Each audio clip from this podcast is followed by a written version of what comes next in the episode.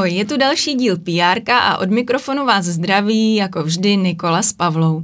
Dnes ve studiu vítáme našeho dobrého kamaráda a občasného kolegu Martina Štěpanovského. S ním si popovídáme o tom, jak dělat komunikaci a sociální sítě v kultuře. Instagram, TikTok, YouTube, Facebook, Twitter, Pinterest. Sociální sítě nabízí neomezené možnosti komunikace a způsobu dosažení marketingových cílů. Otázkou je, které sítě si vybrat, co na nich komunikovat a za jakou cenu. Martin spolu založil agenturu SCALE a stojí za kampaněmi pro Signal Festival, Colors of Ostrava nebo finále Plzeň. A dnes vám poví, jakým způsobem tvoří obsah a přistupuje ke strategii právě pro tyto kulturní akce. Ahoj Martine, vítáme tě v pé érku. Čau. Ahoj. Ahoj. Ahoj. Dobrý den všem. Prosím tě, co tě na tvé práci nejvíc baví? No tak zrovna teď mě nejvíc baví to, že jsem tady díky té své práci tady s váma, že jo? Protože mě samozřejmě občas někam pozvou, tak to je skvělý. To mě baví samozřejmě. O, máš pocit, že vytvářet strategii a obsahový plán pro kulturní instituce je těžší než pro komerční projekty? No nevím, jestli těžší, je to každopádně jiný. Jsou podle mě tři segmenty, komerční segment, kulturní segment a politika, což jsou tři segmenty, ke kterým se musí přistupovat trošku s jiným jako mindsetem. A, takže nevím, jestli těžší, je to jiný. No. A v čem je to jiný? No ten produkt je jiný. Jo? Ty, ty lidi prostě přistupují ke kultuře jinak, než prostě k nějakému jogurtu. A mají úplně jiné očekávání a úplně jiný vlastně i často jakoby potřeby, se kterými k tomu přistupují, a v podstatě často tam hrajou roli jako i různé ideové, etické věci, což třeba u produktů taky, ale jako je to mnohem víc, víc prostě osobní záležitost u těch lidí často. A čím jsou právě ty kulturní sociální sítě pro kulturní projekty specifický? Proč? Protože velmi často tam víc než prodej toho produktu komunikují to, jaký jsou opravdu a co chtějí tomu světu říct skrz to své umění nebo skrz divadla, vystoupení, skrz to, jaký bukují umělce, tak jakoby často vyjadřují nějaký mnohem víc názor, než i když samozřejmě spousta jako i globálních značek taky jako se tváří, že mají nějaký názor, ale tady to je jako mnohem víc, víc jako v D N A toho produktu. Zmiňuješ to, že říkají víc svůj názor, vnímáš to potom i u těch fanoušků, že na to tak reagujou? No, samozřejmě tam dochází jako velmi často k různým jako diskuzím s různýma lidma, který třeba si myslí něco jiného než ty, než ty, než ti umělci, a jako asi hodně často teď vidíte, že se vyhrocuje takový ten spor jako umělci versus jako neumělci, jako běžní lidé, prostě Praha versus regiony, a to se do toho strašně jako promítá, do toho vlastně, co se děje jako obecně na těch sociálních sítích, tak to se promítá samozřejmě i v těch i v těchto oblasti, a ty značky na to můžou reagovat, nebo ty kulturní instituce na to můžou reagovat různým způsobem. Buď se tomu můžou vyhejbat, nebo můžou jít do toho jako čelem, což spousta z nich dělá, ale zároveň prostě třeba nedomyslí jakoby nějaký kroky dál a, a tak. No. O, co je pro tebe rozhodující, aby si začal spolupracovat s kulturním projektem, nebo proč v kultuře vlastně vůbec děláš ty sociální sítě? Proč tě to baví? Protože to je asi oblast, kde jsem začínal a mám tomu blízko, protože sám na ty akce chodím a zajímá mě, jak se tvoří, a vždycky to tak bylo. A právě proto, že to je něco jiného, než, než a to nechci, jako, fakt to není jako pejorativní, než prostě ty jogurty a ty šampony a tyhle ty věci, tak je mi to vlastně asi jako bližší, než prodávat lidem prostě tyhle ty rychloobrátkový věci, i když samozřejmě to je jako taky hrozně jako zajímavý a je to plně jiná disciplína, tak to je asi odpověď. A čím tě teda ten klient přesvědčí, hmm. že chceš dělat právě pro něj? U těch kulturních klientů to musí být za prvej volnost, protože to je, si myslím, strašně důležitý jako v soušlu obecně u těch klientů, aby dali těm lidem, kterým to spravou, ať jsou interní nebo externí, nebo jsou to agentury, aby jim dali jako velkou míru autonomie, což se ne vždycky děje, a to je ten přístup, který má ten klient k tomu člověku.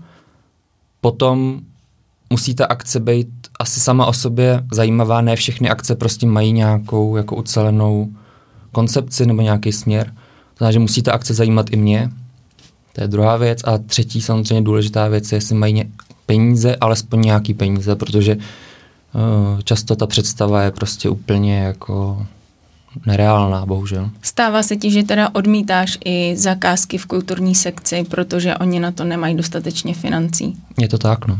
A kolik uh, je dostatečně financí třeba? Jako jsou instituce nebo klienti, kteří si prostě neustále představují, že jsou to jako jednotky tisíc korun, který stačí někomu dát a tím se to vyřeší. Což já si myslím, že se nevyřeší. Záleží samozřejmě projekt od projektu, ale pokud je to nějaká větší nebo střední akce, tak prostě musí mít jako budgety. Záleží z té celoroční spolupráce, se to hrozně jakoby variuje, jo. Ale prostě nesmí mít jako pět tisíc korun a říct jako tak, to je jako všechno, jo, to nejde. Já v té kulturní oblasti se pohybuju hodně intenzivně posledních šest osm let. Často se setkávám se situací, že kulturní projekt nasadí na sociální sítě juniora nebo studenta, protože mají pocit a žijí pořád v době, že sociální sítě mají dělat nebo můžou dělat neskušení mladí, začínající social media manažeři. Jaký na tohle ty máš názor? Tak za prvý si myslím, že je super, že pořád je nějaký místo, který umožní těmhle lidem začít. Protože takhle zpětně, když prostě to dělám nevím, třeba deset let, tak jako vidím zpětně, že prostě ty příležitosti musely někde přijít a často prostě fakt nepřijdou jako od velkých značek, prostě, ale přijdou od těch menších jako věcí, které dají těm lidem tu důvěru, což je super. Ale zároveň v tom týmu ten člověk nesmí být jedinej. Jo, měl by nad sebou mít někoho, kdo v téhle oblasti ho prostě bude alespoň trošku jakoby vést nebo mentorovat, nebo minimálně ten člověk by tam měl být, ne, když už jako in-house nebo externě najatý, ale měl by tam minimálně k konzultacím, prostě a k nějakým jako usměrňování toho, co prostě fakt jako se nedělá a proč se to nedělá a tomu člověku pomoct, protože ten člověk, když to zkouší vlastně jako na vás, tak vám tím může jakoby nevědomně i jakoby zbytečně jako škodit a vynakládat energii tam, kde to jako nemá úplně jako význam. Takže ideálně postavený tým vypadá jak? No, úplně ideálně postavený tým jako čítá prostě třeba aspoň deset lidí, že jo? Jo. Ale to je prostě situace, která nastává málo kdy. A takže ten tým minimálně musí mít jako někoho, kdo je jako seniorní a drží nějakým způsobem jako tu strategii a tu koncepci a prostě vidí určitý, má určitou zkušenost v té oblasti, ale zároveň ten tým musí obsahovat lidi, kteří tam jsou buď jako noví, nebo jsou tam krátce a prostě jsou schopni jako kriticky přistupovat těm věcem, které se dělají, protože tady v té oblasti je strašně důležitý jako nelpět na věcech, které se dělají jenom protože se dělají, k čemuž taky jako dochází. A je potřeba to neustále jako nabourávat, neustále to kritizovat, neustále to jako měnit, aktualizovat a to právě jakoby to ideální složení toho týmu je prostě seniory, seniori prostě plus junioři, který to jakoby mezi sebou prostě vytvoří takovej jako myšlenkovej prostě souboj a tam můžou přicházet s novýma věcma, což je jako klíčový v téhle oblasti, protože tam to se prostě platilo před, nevím, jako půl rokem, měsícem prostě a fungovalo to skvěle, tak to prostě už třeba teď nefunguje, ale prostě už se zažilo v té organizaci, že tohle to se prostě dělá a takhle se to dělalo a proč se to teda nebude dělat jako teďkon, že jo. To je hrozně jako těžký, takže a musí tam být samozřejmě člověk, který říká neustále ne na spoustu prostě požadavků a neodradí ho ani to, že prostě jako všichni mu říkají prostě no ale takhle prostě my to chceme, nám se to líbí a prostě musí tam být člověk, který je schopný jako vytrvat na tom ne, protože jako říkání ne v téhletý práci jako taky docela jako klíčový, no. Myslím si, že pro spoustu menších institucí je číslo deset v týmu hrozně obrovský. Umím si to představit u festivalů, u velkých nějakých uh, koncertů a tedy. Mohla by si popsat ty jednotlivé role těch deseti lidí, kromě toho, kdo říká ne? Jasně, tam, jako pokud se bavíme o velký, velký akci, tak, typu, můžeme být přesnější? No jasně, tak když se bavíme o akci, kde chodí prostě padesát čtyřicet tisíc lidí třeba na Colors, tak samozřejmě ten tým se jakoby taky zmenšuje prostě s tím, jak jakoby ta akce není, pak se zvětšuje, když ta akce je. Takže jsou tam jako lidi, kteří vytváří ten obsah, což jsou prostě fotografové, jako lidi na video. A to už se samozřejmě mění s tím, jak ta akce je stejně jak na, třeba na signálu. To záleží od toho, jak ta akce je velká, jak trvá jako dní, prostě kolik má stagí, kolik toho obsahu je potřeba kde nabrat. Takže to jsou prostě jeden až jako v podstatě nekonečné množství lidí tohoto typu, který nabírají, nabírají ten vizuální obsah. Pak jsou tam samozřejmě lidi, kteří si povídají s lidma, což je strašně důležitý u těchto akcí, protože vlastně ta akce, pokud se vám podaří dobře ji komunikovat dlouhodobě, tak ta akce není vaše, ale jakoby je vaše společná s těma lidma, kteří tam chodí, oni to tak vnímají, prostě to je jako jejich srdeční záležitost často. Tudíž tam nefunguje takový to, jako to je můj produkt a pokud se ti ten produkt jako nelíbí, tak sem jako chodit nemusíš. Což v té kultuře prostě moc nefunguje, protože ty lidi to musí brát trochu za svoje. Takže tam musí být přes zase jako jeden až, záleží kolik toho je, takže prostě jeden, dva lidi, kteří si píšou a odpovídají těm lidem na dotazy, ale zároveň jako s nima řeší i to vlastně, jak oni vnímají jakoby tu akci, i během té akce, před ní, po ní, prostě sbírají jako feedback a tak dále.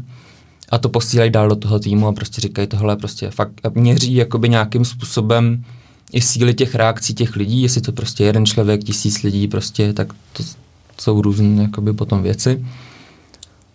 Pak jsou tam lidi, kteří dělají kopy k těm věcem, to znamená píšou ty textace, což je taky důležitý, pořád je to důležitý, i když třeba ta vizuální stránka se zdá, že už prostě v poslední době jako hodně převažuje, tak často jako dobrý text může prostě úplně změnit ve znění té věci a často se to jako děje. Nebo v případě krizové situace, v případě prostě nějaký potřeby komunikace, konkrétní věci, tak je potřeba to napsat. A to, jak se to napíše, je jako taky strašně důležitý. Takže na to tam může být taky přesně jeden člověk, dva lidi prostě píšou. A vzhledem k tomu, když ta akce trvá celý den nebo pět dní prostě, tak ty lidi jako pořád něco píšou. No a pak jsou samozřejmě lidi, kteří to tam musí reálně vložit, což je taky strašně práce, prostě jako ten každý jeden příspěvek je prostě milion kliknutí. Takže to jsou lidi, kteří to jako můžou obstarat technicky, ale samozřejmě u těch menších akcí se to musí jako smrsknout a vlastně se může stát, že prostě tam je fakt jako jeden člověk, který dělá všechno najednou. Jo, plus samozřejmě tam musí být někdo, kdo případně nastavuje placenou propagaci, což je úplně zase jiná disciplína, to není možno zapomenout. Takže to už jste minimálně jako na pěti funkcích a teď je otázka, kolik těch lidí jako tam obsadíte. Obsadíte-li jednoho člověka na pět funkcí, jo, tak může být skvělej, je to možný. Ale když ta akce je velká, tak už to sto procent nebude jako stíhat. Jo. Takže můžete tam mít jako aspoň jednoho člověka na jednu tu funkci a už to bude jako v pohodě třeba. Asi se tady bavíme teda o rozdílech u velkého festivalu hmm. typu Colors, kdy jedete vlastně prakticky v tomhle velkém týmu až deset lidí non-stop čtyři pět dní. A pak je trochu jiný přístup u instituce typu malá galerie v regionu, kde asi pravděpodobně bude prostě jeden ten člověk, který musí obsáhnout kompletně všechny ty funkce, které si vyjmenoval. Um, pojďme teďka už do praxe. Představ si, uh, že jsi právě získal nového klienta a co je první krok, co by právě tady ten jeden člověk, který bude zastávat sociální sítě pro vybraný projekt nebo instituce, co by měl dělat hned na začátku? Tak ať už ten člověk tam nastoupí a ta instituce komunikuje nebo ne, tak první, co je, že musí si zajistit pozici u vedení té instituce. Což je strašně těžký a zvlášť u rigidních institucí je to jako těžký, někde to trvá spoustu let. Ale to je první, co by ten člověk měl, jako o co by se měl zajímat, aby měl oporu v nejvyšším vedení té instituce. Protože často tam bývá nějaká hierarchie v té instituci a ten člověk, který vlastně dělá jenom ten social, je ten poslední, který to tam má vložit. Jo? Což už je pozdě prostě. Ve chvíli, kdy přijde jako e-mail, vložte prosím toto. Jako. Tak ten člověk je opravdu správcem sítí. Jo, prostě přijde něco, vloží to tam, tak jsem to spravoval, že? To asi není úplně ideální. Jo. Ideální by bylo, aby ten člověk byl u toho rozhodování o tom, jakým způsobem ta věc komunikuje celkově, jakým způsobem komunikuje na té jeho složce, za kterou je zodpovědný, to znamená za oblast prostě sociálních sítí a byl schopen ovlivnit už v tom, jako tady v tom, v té úrovni to, jestli vůbec se tady ta věc bude komunikovat a jak se bude komunikovat. Že ve chvíli přijde přesně ten e-mail, tak už je pozdě, protože o tom už je dávno rozhodnuto a ten člověk byl vynechaný z toho rozhodování. Takže pokud někdo takhle nikam nastupuje, tak první, co by měl řešit už u toho pohovoru, je, jaká je moje pozice v podstatě u nejvyššího vedení té instituce. Je to prostě sedím u těch porad na tom kulatém stolu s těma lidma, nebo tam sedí za mě někdo jiný a ten mi potom řekne, co mám udělat. Jo? To je hrozně velký rozdíl. Takže to je první věc, co by měl řešit. Pokud ty sítě už má a už tam ten člověk nějakou pozici si zajistil, tak první, co by měl, by měl udělat nějaký audit toho, jak ta instituce komunikovala. A ideálně prostě velmi kritický audit, to znamená nějaký externí audit, ideálně u někoho, kdo prostě už s tou věcí má zkušenost a nebojí se těm lidem říct ten názor, tudíž by to neměly být spřízněné osoby nebo osoby, které prostě už na tom dělali nebo jsou ve své podstatě kamarádi s lidmi, kteří to dělali nebo o tom rozhodují nebo a tak dále. Což je další problém. Takže by tam měl být jako nezávislý externí pohled, který by měl kriticky říct, jako toto je totální nesmysl, toto děláte skvěle a pokračujte v tom, což je taky důležitý. Často se prostě škrtnou ty skvělé věci, protože je někdo nepovažoval za důležitý třeba. A co takový audit zahrnuje? Přesně. Ten, zahrn, ten by měl zahrnovat spoustu věcí, jo. Jednak jakoby hodnocení toho obsahu, nebo nějaký strategie, ty, jestli ta komunikace na těch sociálních sítích odpovídá tomu jako té celkové strategii té značky. Potom, jaký je ten obsah, jaký se do toho dávají peníze a jakým způsobem se do toho dávají peníze a jestli vlastně to, jaký ten instituce zvolila přístup, má jako odpovídající výsledky v tom, jaký si zvolila případně ten cíl, který může být různý, jo. Těch cílů je milion, prostě může to být prodaná vstupenka, nebo to může být jenom jako větší množství komentářů, protože chceme, jak aby ty lidi víc nás třeba brali v tom okolí, prostě jsou různý cíle, nebo nějaký sentiment v těch komentářích. Tak si zvolí nějaký z různých cíle a potom, nebo ta instituce řekne, jaký ty cíle byly, pokud nějaký byly, většinou jako nejsou, což jako hrozně stěžuje vlastně jakoby potom vyhodnocení té věci, že ten audit vlastně jakoby nemůže ani jako hodnotit ty cíle, protože většinou nebyly. To zadání většinou je, tady jsou sítě, tak tam nějak jako komunikujte. A pokud ten cíl byl, tak se vyhodnotí, jestli to tady ta komunikace splňovala. Pokud jo, a tak je tam vždycky prostor jako to zlepšit, pokud ne, tak je potřeba asi nějaký věci změnit. Mm-hmm. Což by měl ten člověk vždycky, když tam přijde, po někom něco přebírá, tak by to měl udělat. Zmínil jsi, že je dobrý, aby to dělal neutrální člověk. Je ten neutrální člověk ten nováček, který přijde do toho týmu, nebo na to existují nějaký agentury, který tyhle ty audity dělají? No, tam záleží, pokud ten člověk, pokud to je jako nováček, tak on v podstatě ten audit si už asi jako udělá tím, že vlastně tam jakoby o to má zájem, tak asi se na to podívá, že jo, nejdřív jakoby kam jde. Takže vlastně on už se vlastně nějaký jako audit udělá, jo. Ale tam velmi rychle jako mentálně dojde k tomu, že se ten člověk jako stane součástí toho týmu a už zohledňuje různé vazby, prostě kdo kde co jako dělal a dělá, kdo má na čem zájem, že jo, a tak. Takže by bylo fakt fajn, aby to bylo jako externě. Myslím si, že jako tohle vám udělá každý profesionál, který v tom oboru prostě dělá x let, prostě buď nějaký jako člověk, co školí, nebo prostě nějaká agentura, to vám asi udělá jakoby kdokoliv. Ale je důležitý, aby ten pohled byl fakt nezávislý, no. A pokud o, se vrátíme k té původní otázce, když nastoupím do toho týmu a podívám se na to, pokud ta instituce sociální sítě ještě nemá, vnímám za tebe furt jako hrozně důležitý ujistit si pozici ve vedení a nastavit si cíle. Je tam ještě něco jiného k tomu?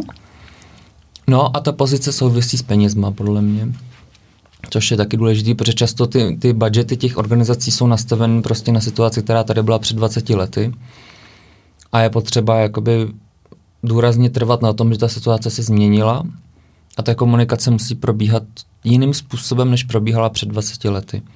Už se to hodně mění, ale pořád prostě tam je určitá setrvačnost, která právě je zakorovaná v těch budgetech. Jako jo. I když třeba ten přístup těch lidí se mění a ty lidi jako na to dávají verbálně větší důraz a jako najmej na to víc lidí, tak by bylo fajn, aby to zohledňovaly i ty budgety a prostě aby to nebyl nějaký přívažek, což prostě podle mě ve spoustě těch jako míst se pořád jako bohužel děje. Takže tam by bylo dobrý jako trvat na, na tom, což ale samozřejmě jako by člověk, který tam přijde prostě a je tam první den, prostě tak jako neudělá, no. Takže máme tady pozice ve firmě, pak nějaký audit, co na to navazuje dál. No a pak je potřeba začít už jako uvažovat nad tím, jak budu komunikovat já sám. Mm-hmm. Takže asi je nejdůležitější jako navnímat tu značku, jako jakým vlastně způsobem komunikuje, jakým jazykem má komunikovat, ke komu komunikuje, kdo je jakoby její, ta cílová skupina nebo ten, ten zákazník, ale kdo jsou zároveň u těch kulturních akcí většinou se mluví jako k širšímu publiku, než který vlastně jako kupuje ten produkt, že jo? Protože o to má většinou zájem spousta jiných lidí, prostě jsou tam jako často, velmi často to sledujou prostě lidi, kteří rozhodují třeba i o rozpočtech prostě těch institucí a tak dále, že jo? Jsou tam prostě různí kritici z různých stran, takže jakoby je potřeba si jako říct, kdo vlastně jsou všechno ty lidi, kteří nás čtou nebo poslouchají.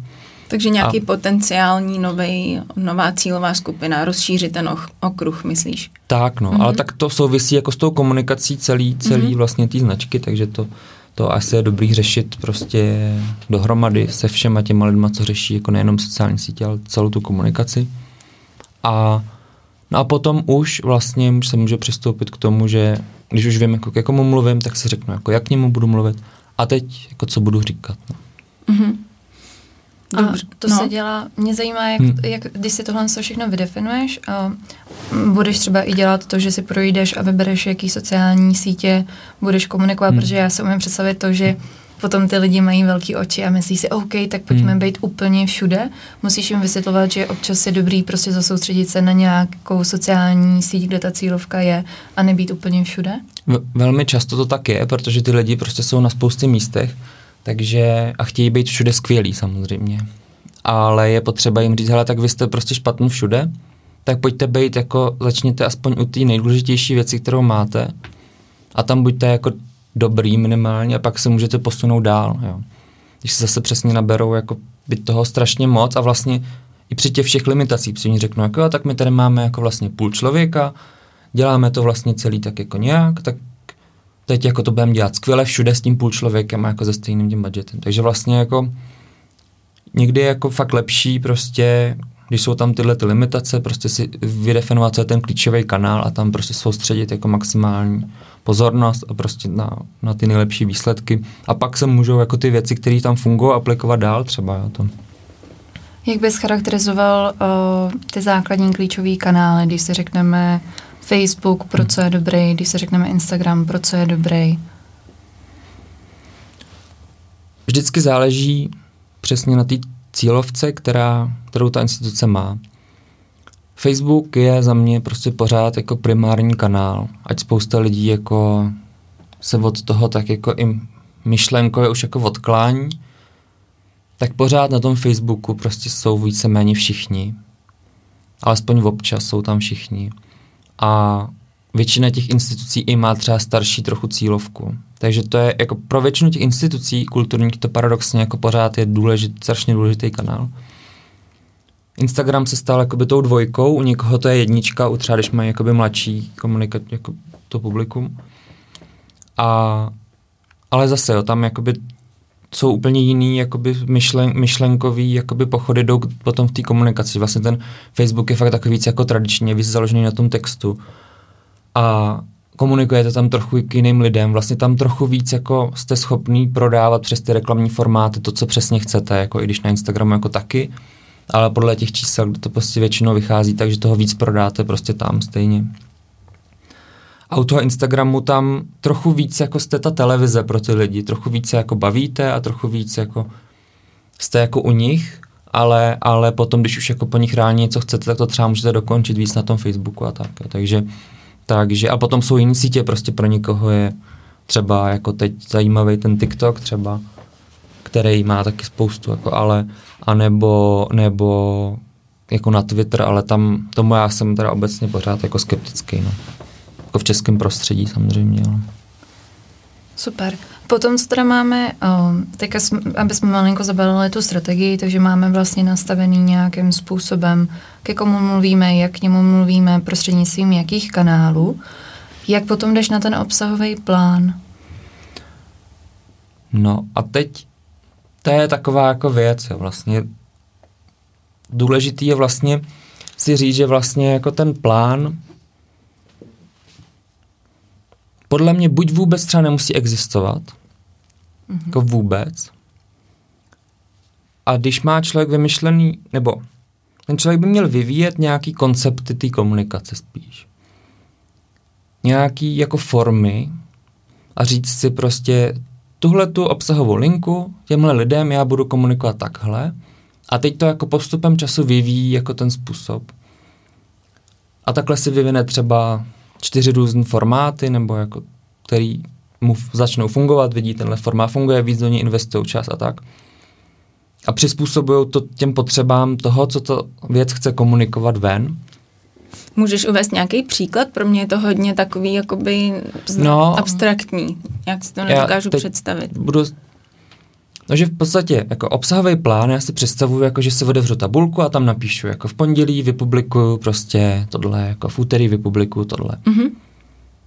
Což já jsem nikdy jako nepoužíval a vlastně to moc jako koncepčně nechápu. Uh-huh. A jak se pak udržuješ vlastně v tom, že opravdu plníš ty... Lepší třeba, když mám instituci, tak OK, tak třeba chci oznamovat interprety na nějaký akci. Uh-huh. Tak si prostě teď přemýšlím jako ne nad tím, jako že mám nějakou tabulku a tam vyplním políčka, prostě, ale přemýšlím nad tím, OK, tak já chci oznámit dvacet prostě interpretů na mojí skvělý akci. Jak to budu dělat? Budu se všema jako... natočím ze všema video, nebo prostě použiju materiály, který oni mi pošlou, nebo si je nechám nafotit, nebo prostě řeknu grafikovi, aby jakoby a vymyslím s tím nějaký grafický formát, nebo, nebo, nebo, nebo. Vyvinu si z toho, řeknu si, OK, pro mě je neefekt, nejefektivnější, protože nemám jako budget, tak prostě si nechám poslat fotku, grafik mi udělá šablonu a mám nějaký formát a ten formát použiju, když ho potřebuju použít. V podstatě. Jakoby. A mám už v záloze vlastně systém, když vlastně vznikne jako komunikační potřeba, řekne se, jo, tady je nějaká změna, nebo prostě teď jsme domluvili skvělýho interpreta, tak už vlastně já použiju to, co vím, že mi funguje.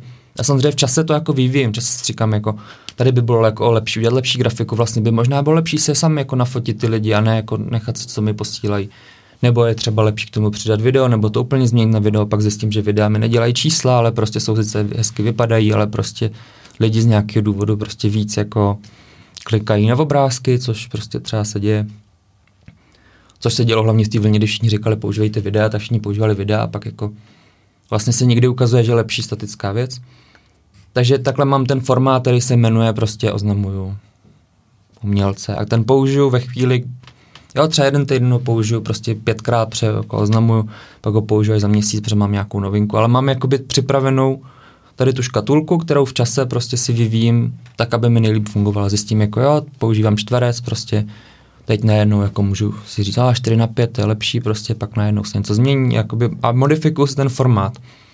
A takhle si jich jako vyvinu podle toho, co potřebuju komunikovat, třeba pět. A to mám jako zásobník. A pak reaguju na aktuální situaci. Bez nějakého jakoby plánu. A ta aktuální situace je, co je potřeba komunikovat a případně, když jako já chci ještě jako na něco reagovat nebo se něco stane, tak už jako to vezmu prostě a rovnou to použiju. Protože ten plán je podle mě svazující mentálně v tom, že jako to, co se tam dá, tak se jakoby musí vypublikovat, ale ono leckdy jako na to není vhodná doba zrovna ten den, jo. Protože já si to do toho plánu dám za týden a najednou prostě si to tam naplánuju, protože chci mít všechno hrozně připravený, tak si to tam jako dám, odklepnu, prostě naplánovat. Pak už se to jako tomu nevěnuju a najednou zjistím, že ten den se děje něco, co mi to hrozně jako narušilo, že a pak na to zapomenu, ono se to jako vypluká, teď jako by to je blbě, že jo. Takže je lepší podle mě k tomu přistupovat víc jako tak, jak ty sociální sítě vlastně jako by jsou, jo. A jak to teda pak v praxi vypadá pondělí až pátek? Hm. No, ten systém, jakým jako by funguju já, je víc jako chaos než plán. Aha. Jo. Mm-hmm. Protože všude píšou mít vím, jasný plán, tak jasný chápu, cíle, jasný sdělení na konkrétní hmm. cílovku a pak to jenom optimalizovat. No, a tu kreativitu v tom dostihujou tak, že plánují dostatečně dopředu a mají tam hmm. nějaký políčko na spontánní jednání.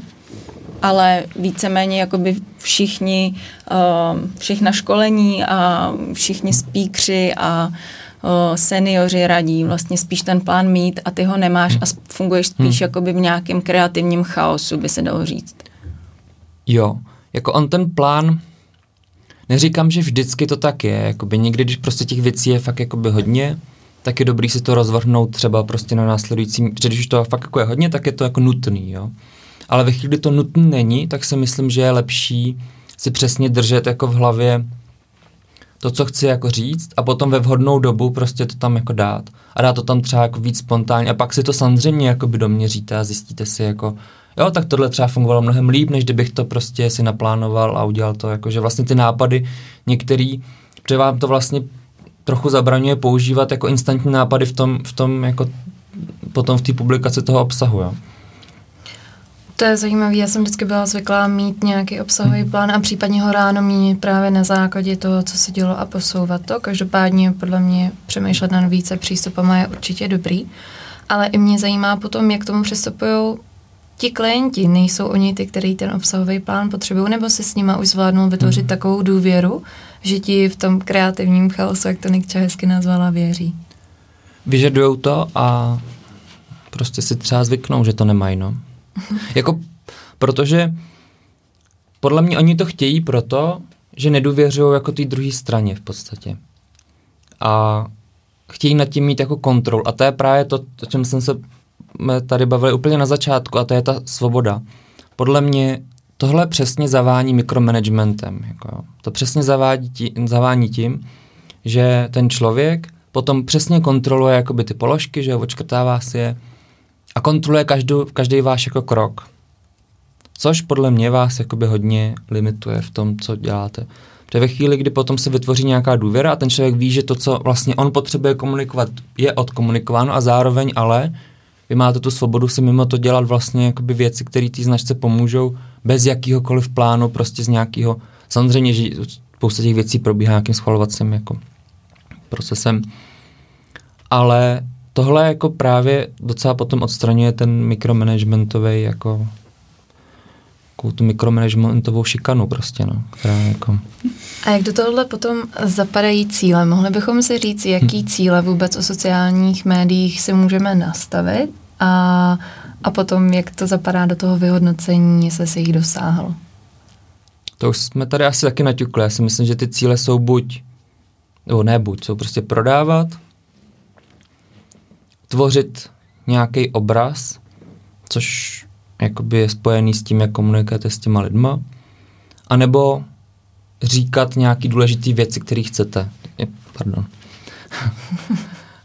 to znamená, buď jedete fakt jako na, hlavně na ty prodeje, nebo na nějaký budování té značky, anebo na dosah toho svého sdělení, anebo jedete všechno najednou, což většinou tak je. Už se budeme muset blížit do konce, tak ještě pár posledních rychlých otázek. Uh, za mě uh, platí, že by měl být veškerý obsah na sociálních sítích podpořen inzercí. Je to potřeba, nebo furt nějaký organický dosah platí? To říkáš to jako tvůj statement. Já se ptám. Jo, nebo jo. No, ten příběh je asi jasný. Prostě z začátku to bylo stoprocentně organický, pak prostě jako přišlo to, co přišlo. Podle mě pořád platí to, že když vy investujete svůj čas a peníze do toho, abyste vytvořili nějaký obsah, ať už to je video nebo příspěvek, zaplatíte člověka prostě a teď to někam jako dáte, tak samozřejmě se může stát, že to bude skvělý a prostě nemusíte do toho dát ani korunu a přesto to uvidí strašné množství lidí. Ale vy chcete mít prostě tu jistotu toho, že to přes ty lidi uvidí, takže ano, jakoby ne všecko samozřejmě, asi, jako u, u spousty projektů ten organický prostě dosah tvoří jako pořád jako docela hodně jako významnou část prostě toho, toho celkového dosahu, jako to, to, zvlášť u těch kulturních akcí to tak jako je, jo. To je podle mě jako pořád prostě ten segment jako jak politika, kultura, takový ty věci, co ty lidi jako řeší a zajímají a hádají se o tom, tak pořád mají tu organiku jako velkou. Jo. Ale pokud prostě chcete jako říct půl milionu lidí něco, tak to chcete mít asi pod kontrolou, jakoby komu to doručujete. Jo. Že ta organika může být skvělá, ale třeba ta organika může ukazovat jakoby mimo to, co vy jako potřebujete ukázat. Takže bys to doporučil, nedoporučil, anebo v jakém množství a jak? Trošku to zkus konkretizovat. Jestli bych doporučil co? Aby ty lidi podporovali... Aby podporovali každý příspěvek? Každý a... určitě ne. Každý ne. Takže jako... jenom některý. Asi většinu, asi, pokud je ta věc pro ně důležitá mm-hmm. a pokud do ní investovali jako čas, tak ano. Super. Jo, což nemusí být ale všechny příspěvky, které tam dáváte. Jo. Často právě se stává, že tam prostě dáváte věci, které vlastně jakoby je tam dáváte jenom tak jako pro zajímavost a ne, vlastně na nich nemáte žádný jako zájem úplně jako extrémní, ale pro ty lidi, kterým se to dostane, tak to může připadat fajn a jako vlastně tak to nemusíte podporovat, že jo? Jakoby. Takže to... finančně bys podpořil příspěvky, ne. na kterých uh, vznikají nějaké externí náklady na, na vznik, jak hodiny těch fotografů nebo videotýmu, anebo přímo toho social týmu. A když už se do nich investují finance, tak by se měly dostat co nejdál a tím pádem je potřeba je zapromovat. Přesně tak, protože se jako velmi často prostě vidíte, že někdo investuje do vytvoření prostě velmi drahýho nějakého jako videa nebo nějakého promoklipu nebo něčeho. A protože, to net, protože nemyslí na začátku jako na to, že to bude i na socialu, tak prostě to tam jako zavěsí a ono to běží někde třeba v televizi nebo prostě v sále někde, jakoby, že vlastně oni nemyslí na to, že to má i tady ten svůj život, takže to někde jako zavěsí a tím to pro ně skončilo, jo, což je špatně. Mm-hmm. Asi poslední otázka. Zvládneš vyjmenovat pět nástrojů, který jako social media manažer potřebuju znát? Kromě těch pět platform samotných. Tak určitě je dobrý mít něco na nějakou analytiku. Takže buď... Myslím si, že dobrý je znát určitě ZoomSphere, což je jakoby skvělej prostě český produkt.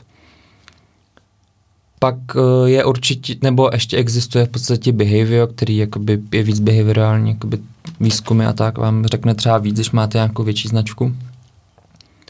A potom už jsou to věci, já třeba osobně jakoby nepoužívám žádné externí věci prostě na publikaci toho obsahu právě, protože jakoby nejsem součástí toho jakoby velkého plánovacího jako to, takže, takže to plánuju klasicky přes to Creator Studio. A potom si myslím, že jsou skvělé aplikace prostě na jako tvorbu nebo vylepšení toho obsahu, který máte. Určitě jako je dobrý prostě pracovat s Lightroomem prostě nebo s nějakou jako edit, aplikací na editování fotek, prostě sjednocování prostě toho, jak vyznívá ten obsah vizuálně. Používáme uh, Mojo a tak dále, jo, na, na video jako stories, obsah a tak. Skvělý, děkujem. A tohle byl Martin Štěpanovský, s kterým jsme si povídali o strategii a obsahu sociálních sítích. Martine, my ti moc děkujeme za rozhovor a těšíme se na další super obsah a spolupráci. A milí posluchači, moc vám děkujeme za přízeň a budeme se na vás těšit zase ve čtvrtek u další epizody pé érka. Děkujeme ti. Děkuji za pozvání a určitě si přidejte odběr na tento výborný podcast. Mějte se hezky.